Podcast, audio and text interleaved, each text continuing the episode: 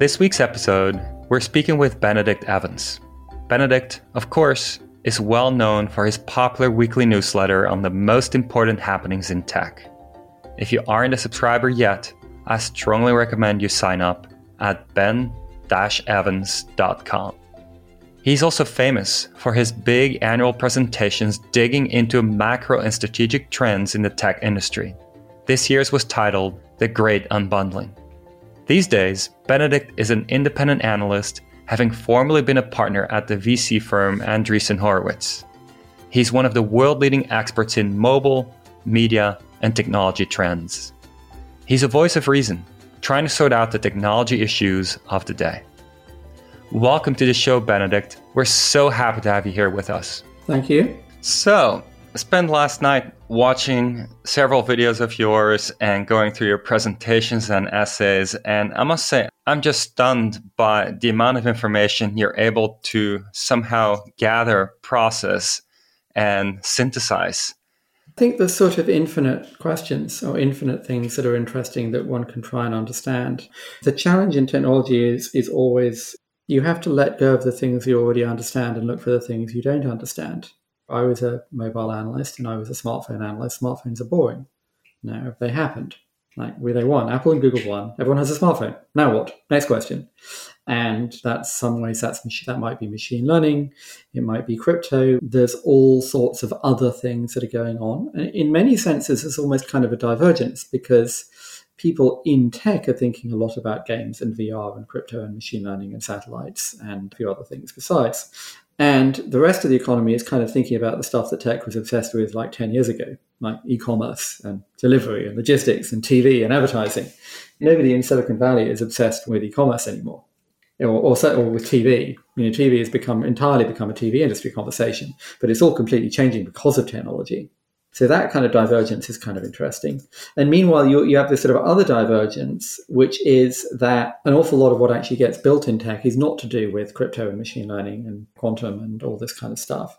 It's to do with taking ideas that were around 15 years ago and applying them to some new sector. It's doing a two sided marketplace, but for nurses. It's a two sided marketplace, but for oilfield workers. It's a two sided market, work, market, but for that. It's Google Docs, but for video. It's Google Docs, but for podcasts. It's Google Docs, but for recording a video interview. The product that we're using now, like, this is not cutting edge, amazing, groundbreaking science. I mean, there's a lot of good engineering in it. You know, good people building a good product, but like, this is not like no one today would say, "Oh my god, that's the future." Have you seen it? If I had shown this to you 20 years ago, you'd have said, "Oh my fucking god, how the fuck did they do that?" But now it's like, yeah, whatever. It's oh yeah, yeah. It's like two, three, four 4K streaming video in a Chrome window. Boring and that's kind of the reality of an awful lot of technology. It's, is that you're taking stuff that was an amazing new idea 10 years ago and just applying it over and over again and solving problems in every other industry. The only thing I can say is to be curious and easily bored and to continually kind of try and step out of the stuff that you're paying attention to and look for a different question. I mean, this is sort of, I was talking to somebody who did a, a thing this morning talking about the App Store. And the funny thing about the App Store is, didn't we have all these arguments 10 years ago? Why, why are we arguing this about this again now? We did all this in 2011. In some ways, the same thing with VR. Like, haven't we? Didn't we do that like five years ago? Like, why are we still talking about that? It didn't work. Next question. Like, move on to something else. And I think that's always like the imperative: is you don't want to climb out along the branch. You need to be continually looking for the next branch and looking where how you would climb up to the next thing. Now, when I look at your background, what I see is you started as a history major at Cambridge where you graduated with first class honors. And I'm kind of curious when, when you're back then studying as a history major, is what you're doing today what you had in mind, or was that a whole different world for you at the time? Well, so history is, you know, to study history is to only to a very limited extent to try and know what the facts are, because there are infinite facts. The point rather is to try and understand what it meant and what could have happened differently and why it happened the way it did and what were the sort of the fundamental trends that were driving this. And so you can apply that process to thinking about Napoleonic Wars or the Crusades or why Britain became the dominant power in India.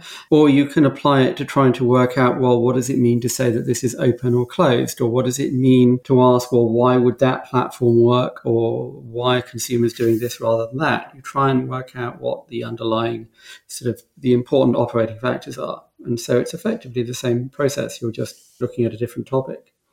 Now, in your time at Cambridge, was tech part of the coursework at the time, or is this something you kind of brought into your life after that? Well, I was studying history. I wasn't studying computer science. But I mean, I suppose there's a sort of a there's a general point here that technology was actually a pretty small industry until quite recently and wasn't really an important part of most people's lives. When Netscape launched in 1994, there were maybe 75 to 100 million PCs on Earth. And now there's 5 billion, 4.5 to 5 billion people have a smartphone. And so technology was always, or software or computing or whatever you want to call it, was always sort of interesting and exciting. But it wasn't actually an important part of most people's lives.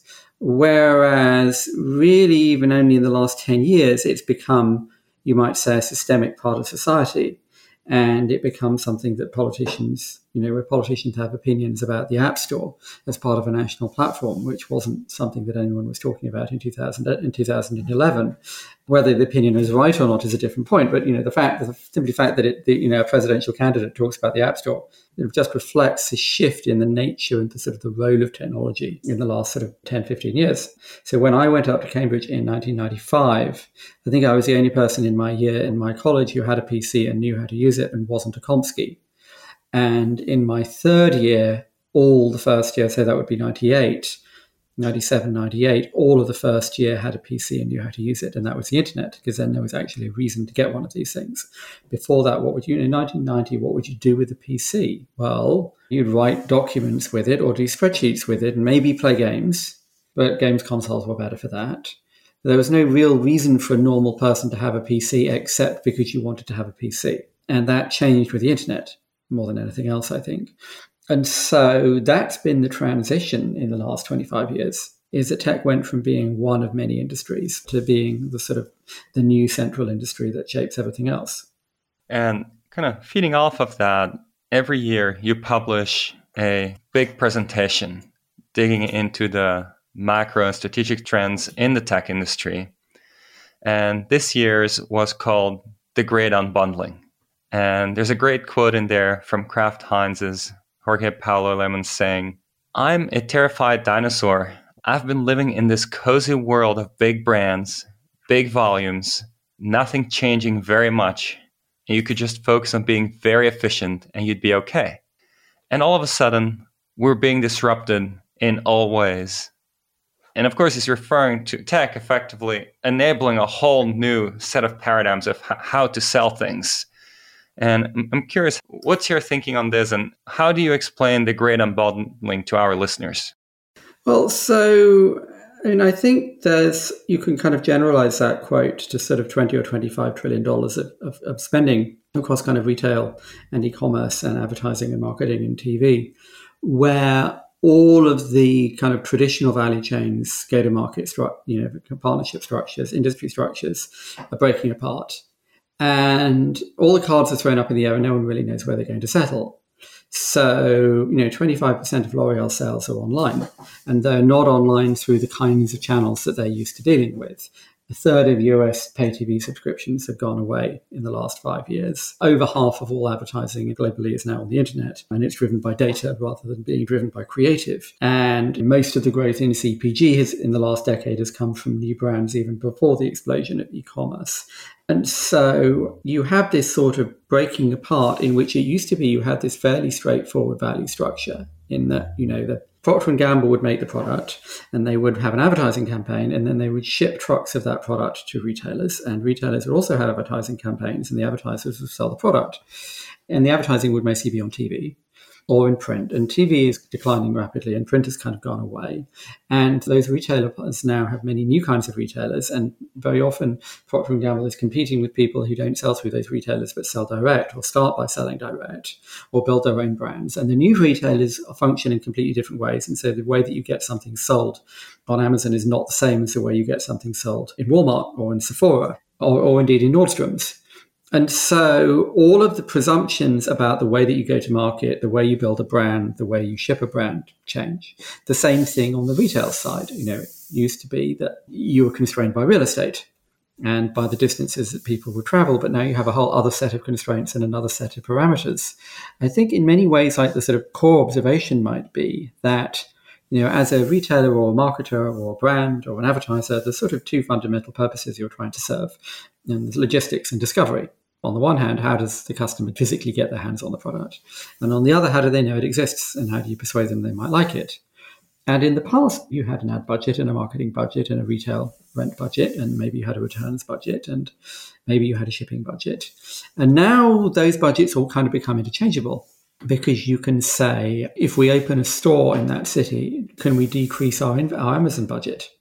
If we open a store, what happens to our returns? What happens to our Instagram budget? Does our Instagram ROI change? Should we shift from search advertising to free returns? And before the internet, those were not choices open to you. You couldn't say, should we open a store in that state or should we advertise in that state? That was not a meaningful question. Now it is a meaningful question. And so you have, as it might be, a trillion dollars just in the USA of spending that all sort of becomes changeable or, or, interchangeable. And everyone's sort of trying to work out, well, what does that mean? What would the new balances look like? How would you go to market in this environment? Now, one of the things that plays a big role there, of course, is AI, at least in my mind. And I'm curious about your take because with AI, you can scale up how much you personalize how you advertise to people you can make it mm. exactly tailored or at least it's trending that way mm. to that person's personality at least the history of their personality on the internet and mm. i'm very curious about your thoughts on that direction the role of ai in this great unbundling and beyond in our everyday lives so i mean i think there's a, there's a kind of a useful sort of a joke almost in ai research that ai is anything that doesn't work yet as soon as it works, people say, well, that's not AI, that's voice recognition, that's pattern recognition, that's just a database. And if you go back to the 1970s, AI research, or 60s, AI research was actually just a database. You know, you're going to do, people thought that they could do trans language translation with database lookups. You can match this word to that word and you could translate it. And that was AI, although people called that AI then. Now you say, no, that's not AI, that's just a database and it didn't work anyway. And so AI is anything that doesn't work yet. And it's sort of more useful, I think, to talk about specific techniques. And so the technique at the moment is now sits underneath everything else is machine learning. And machine learning is essentially pattern recognition and it unlocks a class of computer science problems that we couldn't really solve before. And the general way of describing this is that there's a class of problem that are easy for people to do but hard for people to explain to computers. And so you have problems that are hard for people to do but easy to explain, which would be, for example, calculate 10,000 mortgages. It's quite hard to do that in your head, but it's very easy to tell a computer how to calculate 10,000 mortgages or 10,000 insurance premiums. On the other hand, there's the opposite kind of problem is things that are very easy for us to do, but very hard for us to explain how. Like, tell the difference between a cat and a dog. Okay, it's very easy to do. Now try explaining, well, why exactly is that a cat and not a dog? Why exactly? I mean, if you remember the, um, what's the story about, um, Plato is describing a chicken. No, he's describing a man, and he says it's a featherless biped. And uh, Socrates holds up a plucked chicken and says, "Here's your man." And so you had this kind of whole class of problem where you would try and do it with rules. How would you recognize a dog? Well, look for something with edges and look for something with a texture that looks like fur and try and make something that finds legs and look for ears and look for pointed ears and look for a tail. And it would always sort of work, but it would never actually be able to tell the difference between a dog and a goat or a cat, never mind a wolf. And the same thing with translation, the same thing with speech recognition. So there's a whole class of problem that it's very easy for you to look at a credit card transaction and say, oh, that looks weird much, much more difficult to actually encode why. And so machine learning turns this from a logic problem into a statistics problem. And so it turns it into a pattern problem. And that solves this kind of great class of problem that we couldn't really solve before. But it's not like a step to HAL 9000 any more than databases were a step to HAL 9000. Or if it is, it's not a very big step. It's not a step to general AI. And so the other side of this conversation is, is always it's a little bit like, um, you know, it's as though we're in 1910 and somebody looks at, a, at an airplane and says, wow, these are getting faster and faster and higher and higher, like they might accidentally go to space. And the aircraft engineers said, well, number one, we're not quite sure if it's theoretically possible to go to space, but if it is, it won't be with a 10 horsepower engine and canvas wings. And I think where we are now with all of this is people tried to do machine learning in the 80s and it didn't work because we didn't have remotely enough data or enough computing power. And then in about 2012, 2013, people work out think, oh, actually, this will work now. And now we're at the stage of trying to work out on one axis, how far can you take this and what other kinds of problems can you turn into pattern recognition problems? And on the other side, what products can you build with that? And what real world problems can you solve with that? Because it's not just image recognition and speech recognition, it's lots and lots of other things. And so we're now deep into sort of people building companies using this and you know existing companies kind of creating new products with it or making their products better with it.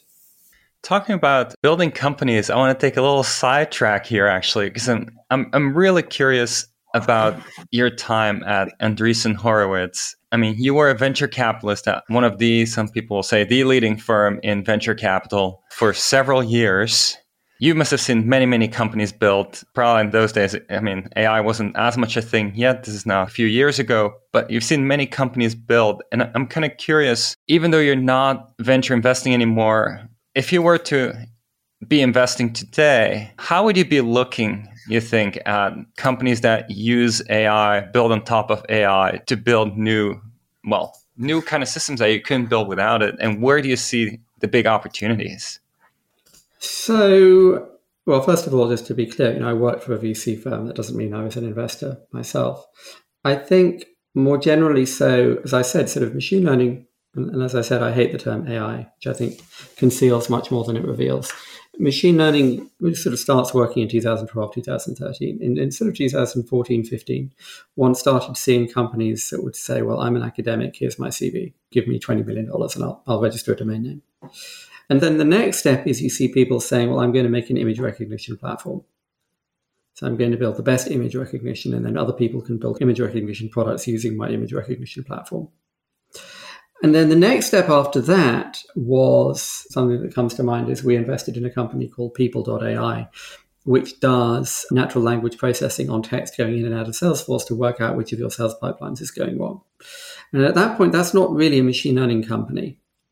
That's a sales process optimization company that's selling enterprise software to people with large sales forces. At that point, it become a product. And that's always, there's always a sort of a progression with any new sort of piece of primary science, which is that it goes from sort of physics, so to speak, to science, and then to becomes a technology, and then it becomes a product and companies, and then eventually it just disappears and it's inside everything and no one notices anymore. And that's sort of the progression that machine learning went through. And as I said, there's sort of two axes now. One is people are still doing sort of primary research on, well, what else can we do with this? And that's what you see with things like GPT-3. On the other axis, people just making companies solving some problem in, that you've never heard of in an industry you've never thought about that happens to use machine learning as a tool in order to solve that problem. But that's not what they sell. They don't go to a marine engine company or a mining company and say, Would you like to buy some AI? That's not the product. The product solves some very specific problem within that industry. Absolutely. I, I couldn't agree more. Of course, GPT-3 that you just mentioned is, is quite a bit different because that's an, a service and natural language processing service that other companies can build on top of using it as, mm. as a tool. And actually, we had Ilya Sutskever, one of the minds behind GPT GPT-2 and GPT-3 in the season finale of our previous season. And one of the things that always like inspires me talking with Ilya, and where I think there's there's a bit of a gap between what you're thinking, what Ilya's thinking. I'm curious about your your thoughts on that. Is when I talk with Ilya, I get a sense that things like GPT-3, things like scaling up the systems we're currently building, actually could get us really, really far. We, we could build amazing AI systems five years from now, maybe with just scaling up the ideas from today, even without needing to make a lot of change. And that's a trend that we've seen for several years now, especially at a place like OpenAI, where they really emphasize the scale of things they work on. And in contrast, you're saying, well, it's nice to have pattern recognition, and it allows us to build so many great applications that's influencing the world in many ways, but it's not going to get us closer to a more general AI system. So that's pretty much what that's what the vast majority of people kind of at the coalface of machine learning research think. And yes, this may be a building block, but you're not going to get HAL 9000 with more ML any more than you got it with more database or more expert system. Now, of course, you know, it's sort of theoretically possible that if you added a million times more compute, then general AI might pop out the other end. But it, that's something that's very difficult to sort of know deterministically. And in the same way, it's sort of theoretically possible that if you just put more engines, you'll keep going higher and higher and higher, and eventually you'll get to orbit. Well, yeah, no, actually, almost everybody in this field thinks no, you would actually need some other, you know, we have an indeterminate amount of development to machine learning and then there will be an, indeterminate number of future breakthroughs of principle at indeterminate points in time. And at some point in the future, we may have something that you could describe as general intelligence. The challenge, of course, in that is general intelligence, this isn't actually just a sort of a, a one linear axis. You know, a dog has general intelligence, and one can sort of say that a dog is on a linear axis between us and, say, a mouse or something. But an octopus clearly does appear to be about as intelligent as a dog and doesn't seem to be on the same axis. And a hawk has a very specialized kind of general intelligence. So it's a non general general intelligence, so to speak. So it's sort of, there's all sorts of kind of theoretical and philosophical problems, even with the concept of general intelligence.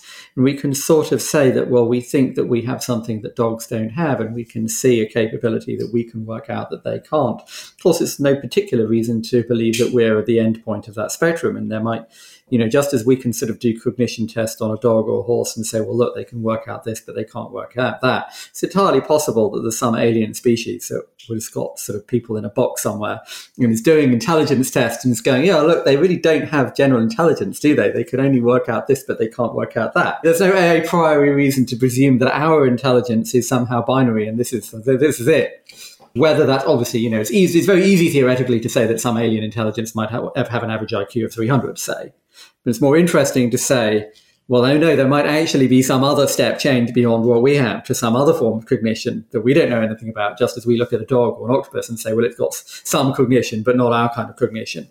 The more that people kind of poke away at these questions, the harder it becomes. The more questions seem to come out.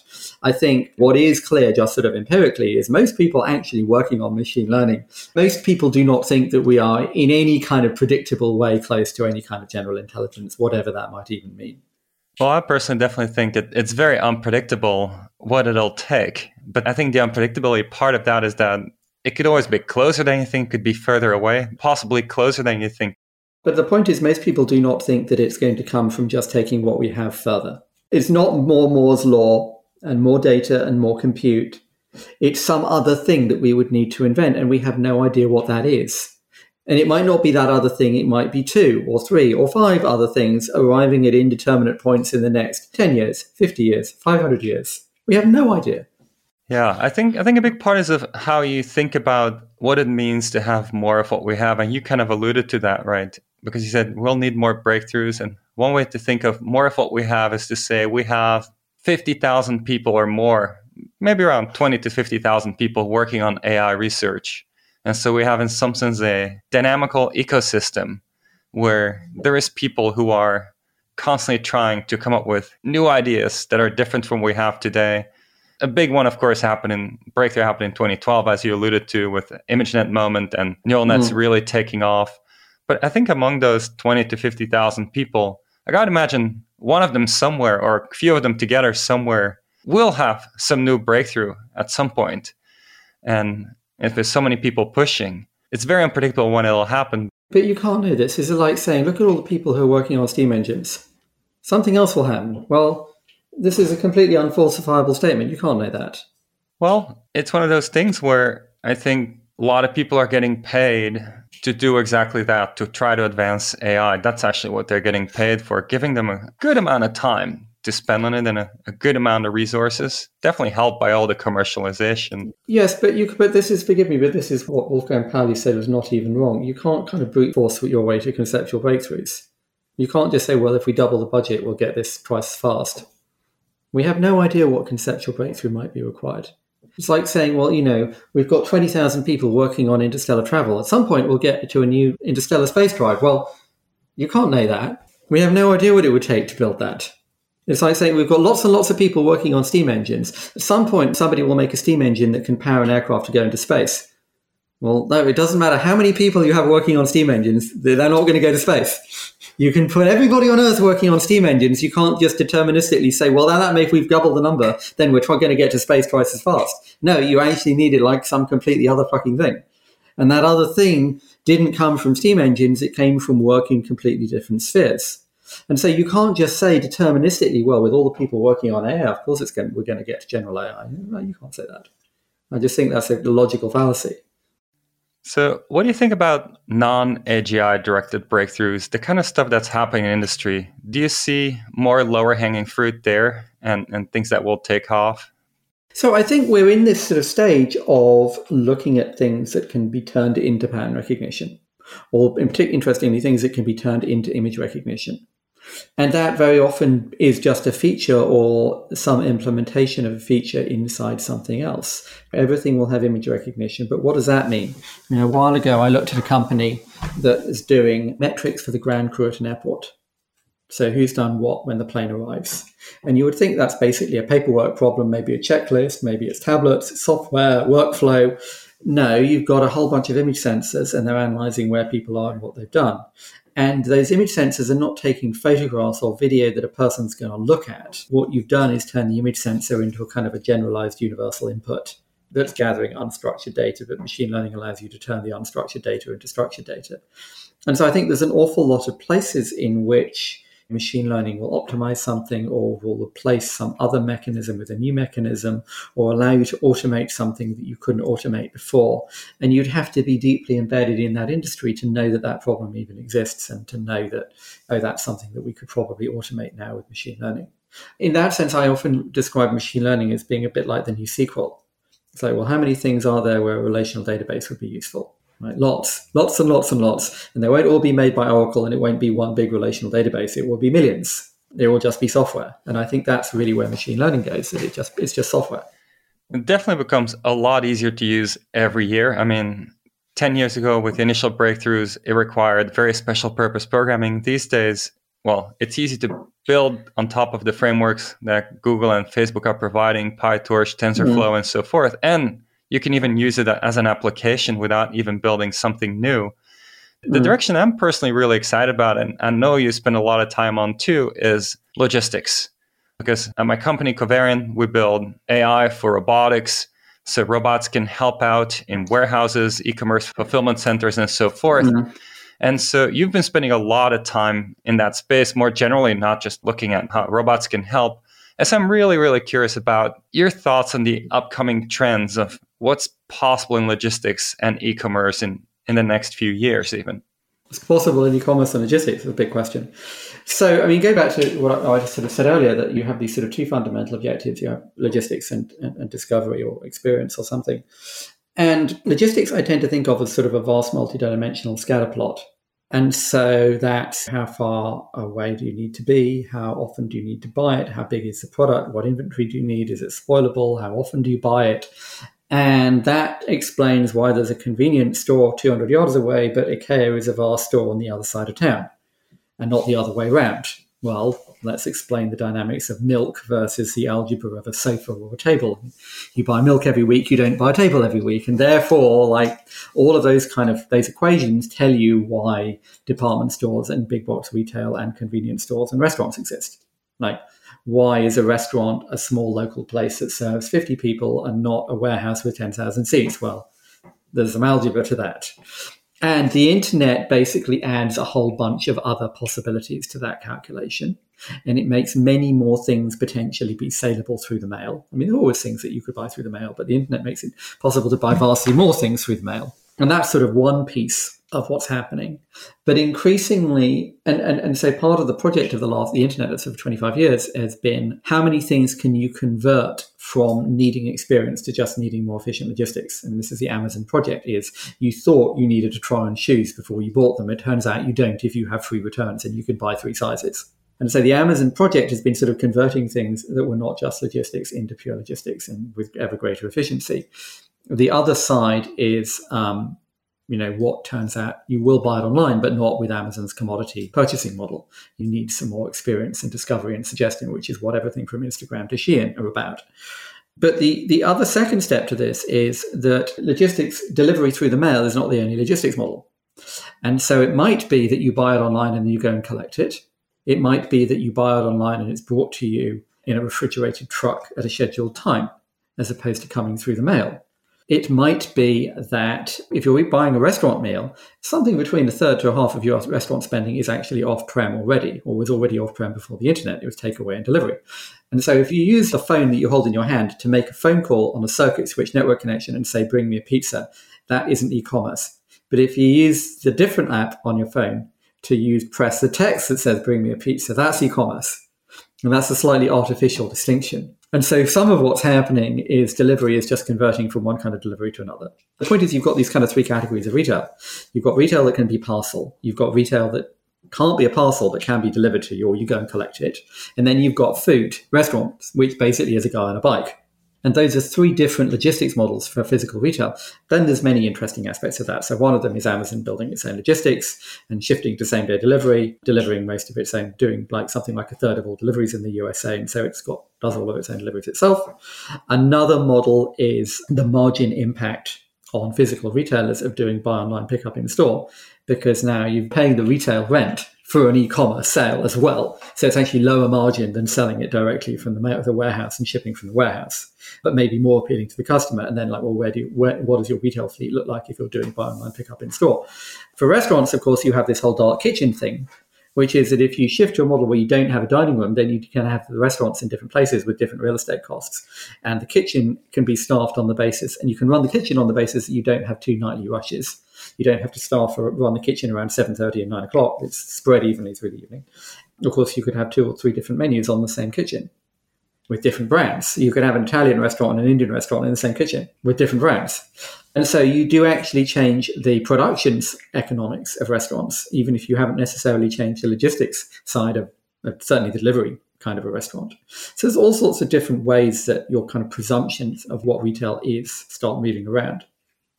Now, one of the things you mentioned when I look at your coverage on this is that you like to categorize effectively e-commerce logistics into the, the way it gets delivered. Like you talk about the bike delivery, the truck, the refrigerated mm. truck, and, and, the postal mail, and, and so forth.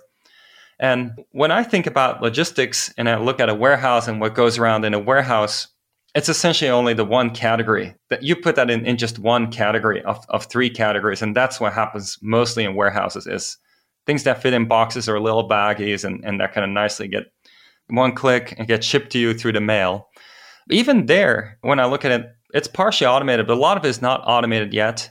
A lot of it could be much more automated and mm. we're seeing trends of this becoming more automated faster and so forth. And i'm curious how important do you see that as part of the whole picture? The, the ability to to make these things more efficient, the operations themselves, beyond expanding them into new regimes like like like restaurants mm. and so forth. Well, so I mean, obviously, Amazon's whole part of Amazon's mission is more efficient physical logistics. And some of that becomes possible because of software and to some extent robotics. Some of it is just here's a new company that gets more aggressive about this. You know, we should always sort of remember that before Amazon, Walmart was a ruthlessly aggressive mass retailer with amazingly efficient logistics, and they did that with mainframes. So, you know, there are all these waves of new economic models that bring new efficiencies, um, or new retailing models, new logistics models, new marketing models, new ideas of how fashion should work. You see the same thing with fast fashion, where you can sort of re engineer your company so that you can get the product from the drawing board to the shop in three weeks instead of three months or six months. So there's not anything sort of fundamentally new in that as a concept. I mean, there's, there's a wonderful book by Zola called Bonheur des Dames, which is about the creation of a department store in 1860s Paris. And here is the sort of hero of the novel, is a sort of 19th century Superman who invents fixed prices. And because without fixed prices, you can't advertise discounts and sales and merchandising and loss leaders. There's this wonderful sort of two or three page section where his staff are trying to explain to him that he's selling this cloth at a loss. And he just says, I know. That's the idea. He's invented loss leaders. It's like putting candy next to the checkout in the supermarket. And so there are always these waves of innovation and creation and waves of new models of efficiency. I don't think the internet created that. You have new channels and new logistics models, and so people work out how to optimize them. Now, one of the other things that you talk about quite a bit in, in your 2021 report is how China is becoming more and more capable in AI also next to, you know, traditionally AI was more US and Europe. And I'm, I'm curious in your, your perspective on that. What role will China play in AI and how will that affect us in the rest of the world? So I think this is like saying, what role will China play in databases? Who cares? They'll have lots of AI. So will everyone else.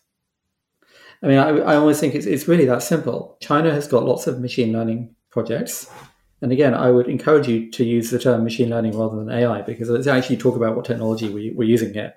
China has lots of machine learning projects. Some of them are doing cutting edge technology. The vast majority of them actually aren't. Chinese companies will build stuff that serves things that they want and things that the government wants and things that their customers want. And so will every other company. But I think worrying about China, saying that China will have all the AI, is as though we were in 1980 and saying, you know, Europe needs a a Europe wide database strategy because otherwise America will have all the databases. What does that mean? You know, Tesco has a database, and so does Caterpillar, and so does a Chinese supermarket chain. And the Chinese supermarket's got more branches than Tesco, so they're going to have a better database. Well, not really, no, they're just going to have a database. Well, there are some different axes maybe to this because AI is driven, as you said, or machine learning, as, as you like to call it, you know, what's currently, of course, most effective in AI, is largely driven by compute and data, right? And the ultimate capabilities are driven by the amount of compute and data available, as well as innovation, of course. And it seems like part of what a lot of people think about is if somebody can have drastically more compute or drastically more data on a certain domain, that that could really give some advantages compared to entities that don't have the same resources. And so maybe it's mm. not so much AI then, well, resources would be the right word. Who has more resources to build what they want to mm-hmm. build, mm. which might materialize itself in better machine learning. And I'm curious about your thoughts on that. So, I mean, I, I kind of come back to this point. Well, what is it that we mean when we say they've got lots of data? I mean, Tesco has lots of transaction data. If you were to take Tesco's database and give that to Volkswagen, what do they do with that? There's nothing they can do with that because Volkswagen isn't running a supermarket. In fact, if you took GM's telemetry from their cars and gave that to Volkswagen, there's also nothing Volkswagen could do with that because the cars aren't the same. And so data is not fungible. Data is not oil. It's not all just, there's no, in many ways, there's really no such thing as data. Alipay has a lot of transaction data because they are, as it might be, 80% of retail consumption spending in China they can't use that to build a better language translation system.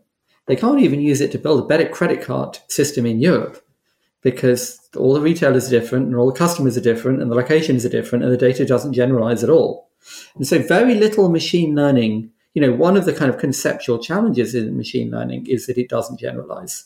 So far, it's actually proven to be extremely difficult even to generalize something in a very narrow domain, like, say, scanning for lung cancer because it turns out that the training data that you have from the GE scanner in the Berkeley hospital is sufficiently different from the Siemens scanner in the Stanford hospital that the machine learning system you trained in Stanford doesn't work in Berkeley. And so then one, one says, well, China's got all this data. Like, well, but yeah, well, what data? And what do they do with that? Now, I mean, I think one can kind of, to go to a kind of a sort of geopolitical level, clearly China's there's a that we're at a point in time today where most really important strategic primary technology doesn't actually get made in China. It comes from somewhere else. The iPhone is full of made in China, but most of what's in it is actually created somewhere else, and China doesn't have that core technology.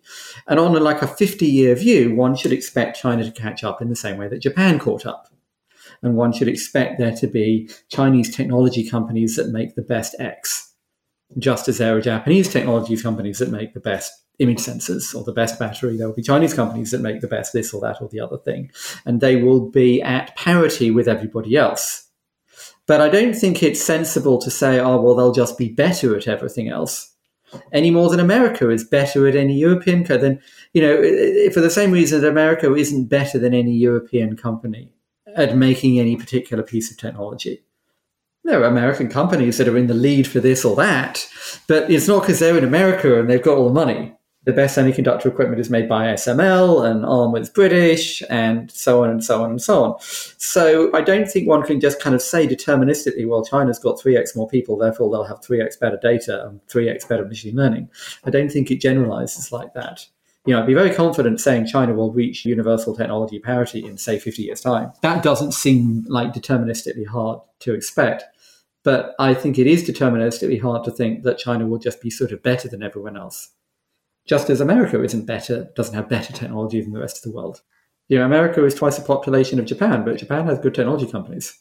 Now, talking about countries, one of the things you've actually talked about quite a bit, and that's that's I would say at least in the machine learning AI space, kind of new, is to talk about legislation and regulation as becoming more important as we can build applications that influence everybody's lives that there's a real role for regulation to ensure our lives are, are better thanks to all this technology.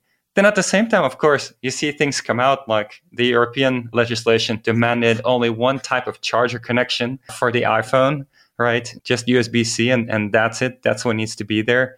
And so I'm kind of curious how you see kind of the, in some sense, the need for regulation, but also then the ability to regulate correctly and how to get in the right spot in that regard. So, you know, the sort of general way that I tend to think about this is that every industry, every company is subject to general legislation. So everyone is subject to accounting law and health and safety law and indeed criminal law. And if you work in investment bank and you shoot somebody, you don't get arrested by the Financial Services Authority, you get arrested by the police. But then every industry, you know, if you work for an oil company and you hit somebody with your car, you don't get arrested by the oil regulator then there are some industries that have a, that are big and important have a bunch of very specific and quite technical issues, and so those industries get their own sort of industry specific regulation. And so, oil and aircraft and shipping and fishing and banking and medicine and a whole bunch of other industries, architecture. It's like if you fuck up, the building falls down. So there's like specific laws about engineering and you're not allowed to call yourself an architect unless you you know there's rules about who can call themselves an architect. And i think technology will kind of become the same that there will be a bunch of sort of industry specific laws because there are big important problems that aren't covered by general legislation. So that's one answer. I think the second is that if you say okay fine. So we regulate cars and we regulate banks but actually we don't. That's 50 different things. So we regulate finance, okay, but the rules on who can have a credit card have got nothing to do with how the Fed manages the money supply which has nothing to do with insider trading law or capital adequacy rule. These are different questions. The same thing for a car, which is maybe a better analogy. We regulate cars, but car safety is a separate problem even from car emissions. And that's got really no overlap at all with teenage boys getting drunk and driving too fast, nor with Robert Moses demolishing the South Bronx to build a freeway. And you can go to General Motors and say, make the car safer. And you can say you're bullying your suppliers and we're going to fine you $10 billion. But you can't tell them to build more light rail or to solve parking in central London because that's not a mechanical engineering problem. And I think the same thing sort of applies to technology that, you know, what is Airbnb's impact on house prices in Barcelona? We can have that conversation, but there ain't nothing Amazon can do about that. Should law enforcement have access to encrypted messaging? Maybe, maybe not, but don't ask Uber. So there are 20, 30, 40, 50 different sets of questions here. And you kind of have to sit and think, well, yeah, but what is that question and what kind of problem is that and how do we resolve that? And then the final observation would be, you know, most areas of public policy are A, complicated and B, full of trade offs. And when people in technology say, oh, you don't get it, that tends to come across as people sort of wanting special treatment. But what generally they're actually saying is, no, technology policy is just as complicated as education policy or transport policy or health policy. These are all complicated fields of policy, and there's always lots of trade offs, and you can't have everything that you want all at the same time. You're going to have to choose which do you want. Do you want more employment protection or more dynamic economy? Well, you can't have both. You've got to pick one. And the same thing for how do you want content moderation to work? Is an Uber driver an employee? It's a labor law question. So these are all kind of complicated questions, and they're not generally questions that have easy answers. And almost none of them are questions that would get solved by splitting up Facebook, which is kind of like saying, let's solve urban pollution by breaking up Ford. Well, yeah, you could break up Ford, but I'm not quite sure what problem you think that's going to solve. Yeah, I mean, hopefully the car pollution will be solved soonish with, with electric cars, which is something you've also written about, the, the trend towards mm. electric. And you've also commented on, on self-driving and, and capabilities there. I'm kind of curious generally in, in, the transportation space, what gets you excited there right now? I mean, you've recently commented on self-driving, fully self-driving not being the perfect uh, nomenclature for what, for example, Tesla currently offers. Well, it's kind of to say that where this is version 10 of full self-driving is a is absolute contradiction in terms because if it was fully self-driving, it would be fully self-driving. The fact that you're going to do another version that's more fully self-driving is a completely nonsensical. I think we talked earlier about AI as anything that doesn't work yet. I think self-driving is actually very similar in that it's entirely possible that we will never have a car that doesn't have a steering wheel or that it's 100 years away to pick a number. But in the meantime, you will absolutely have a garbage truck that can follow the crew down the road at walking pace. And when you get to the end, they'll get in. You can have that now. You have a golf cart that can drive around an industrial campus or a school or a small town if there's no manually driven vehicles. Yeah, you can have that right now. Is that full self driving? Well, it's full self driving there. It's full self driving for that street, but it's not full self driving anywhere else. It can't drive from New York to Boston to Naples without a steering wheel. So I sometimes kind of think, well, A, like level five seems to me almost a sort of a logical impossibility because the difference between le- level four is it can drive itself most of the time, and level five is it can drive itself in all situations. Well, what the fuck does all situations mean? Does that mean it can drive through Kathmandu at two in the morning in an earthquake? Does that mean it can drive through Naples while there's a gang war going on and somebody with an AK 47 runs across the street? Well, like, what does all situations mean? So I almost think like it, it is rather like that problem. As I've said, you've seen some works, people say, well, that's not AI. We will certainly have cars that can stamp on the brakes if someone runs in front of you. That's not full self driving. We'll have the garbage truck that can follow the crew down the road, and at the end of the road, they get in and drive it. Well, that's not full self driving. We'll have an awful lot of stuff like that way before we have the car that actually doesn't have a steering wheel.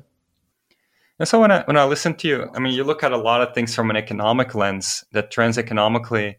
Do you see a lot of value created with self-driving technology, even if it's not fully self-driving, in the next few years? Because you talk about quite a few applications there: garbage trucks, golf carts. How about deliveries, for example? Well, deliveries are interesting because then the question is, well, who gets out of the truck and takes the parcel to your front door and rings the doorbell? So, which is, you know, obviously you have people experimenting with these little sort of like golf cart sized trucks or, you know, sort of little automated robot truck things that drive on sidewalk. And you have people experimenting with drones to some extent. And there's some level of density in which drone delivery would make sense. There's a big enough place that you could put the parcel and low enough density that there's room outside the house and high enough density that you don't have to fly too far. Yeah, that might work. Maybe we'll see. But yeah, I mean, the, as I said, the challenge with delivery is who gets out. If there's somebody there, if you're working from home, then that works okay. But if the somebody has to come and get it, then how does that work? And I think the only real answer is there's sort of combination of technology and human behavior, and we're just kind of exploring to try and work out what that will look like.